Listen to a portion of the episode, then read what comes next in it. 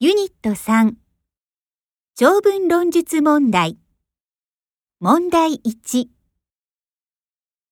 我是来自日本的留学生，来中国以前在报社工作，几年前学过一点汉语，并通过了汉语初级考试。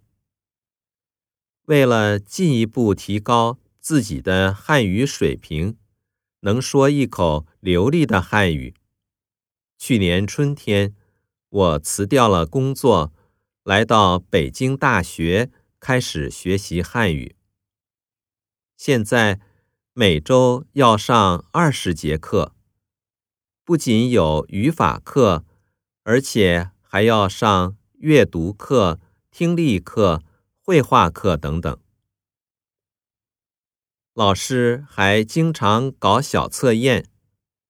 上个星期的听力小测验，我得了八十二分。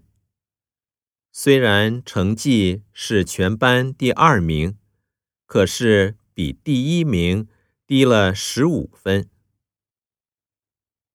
来北京后，我认识了一个叫林青的朋友，他是日语专业。二年级的学生，我们常常在咖啡馆里边喝咖啡边聊天儿。